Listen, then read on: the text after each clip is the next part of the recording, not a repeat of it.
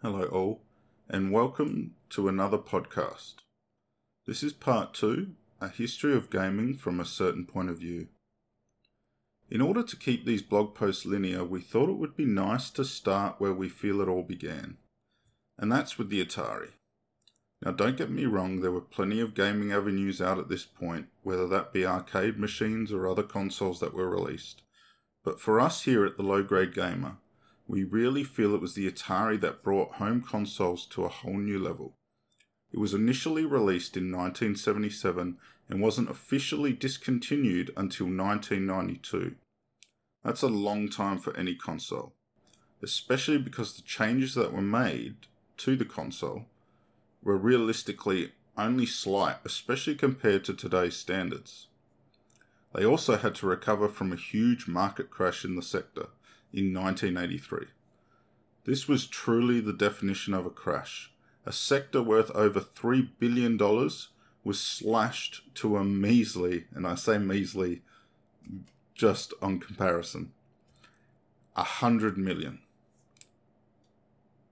If you look across multiple sources, the initial reasons behind the crash, most sum it up quite easily that it was the fact that the games were rubbish. The quality just wasn't there. Now, what we mean by that is the there were so many games versus the quality of the amount of games that were actually available. Now, for the team here, the Atari was a little before our time, but we all know the story. We all know the games. I mean, let's be honest, even if you weren't into gaming at all, everyone knew Pac Man Space Invaders. Pac Man alone sold over 7 million copies. It was the most popular Atari game ever. Now, as I said earlier, there is a bunch of other consoles in between, and we are jumping ahead, but this is based on what we saw in our own lives. For us, what we saw was the NES. The NES hit the global market in 1985 to 1986.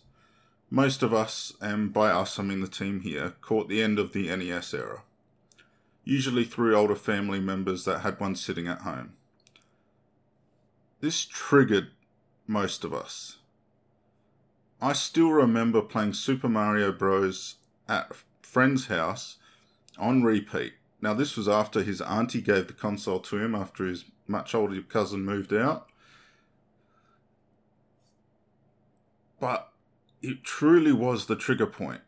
This was the push to acquire as much pocket money as possible because we all knew the next Nintendo Entertainment System was going to hit the shelves.